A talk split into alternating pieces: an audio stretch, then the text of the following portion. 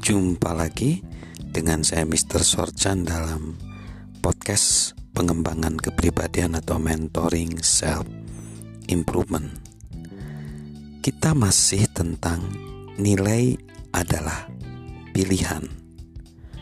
Nilai itu sebenarnya seperti jangkar yang akan membuat kita tegap pada saat-saat kita mengalami kesulitan Nilai itu seperti teman yang akan bersama dengan kita dan memberi keyakinan kepada kita.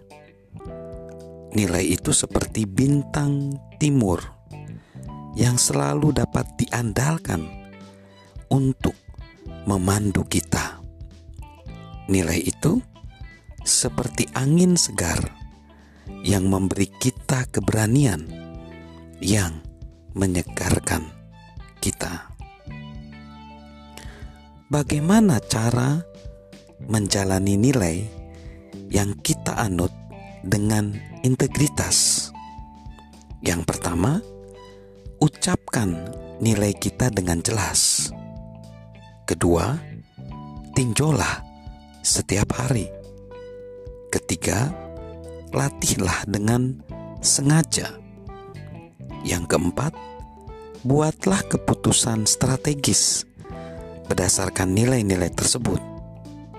Yang kelima, ajarkanlah nilai-nilai tersebut kepada keluarga kita dengan sengaja. Yang keenam, tunjukkanlah nilai-nilai tersebut kepada masyarakat. Dan yang ketujuh, rayakan nilai-nilai tersebut secara terus menerus.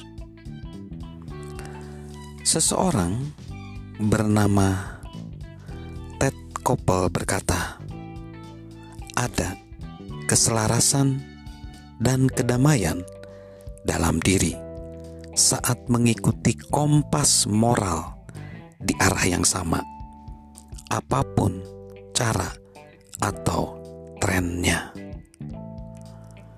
Lalu, seorang bernama Theodor Hexbe berkata, "Anda tidak membuat keputusan karena keputusan tersebut mudah. Anda tidak membuat keputusan karena keputusan tersebut tak membutuhkan banyak biaya. Anda tidak membuat keputusan karena keputusan tersebut populer." Anda membuat keputusan karena keputusan itu benar. So, jadilah orang yang mempunyai nilai dan integritas dari saya, Mr. Sorjan.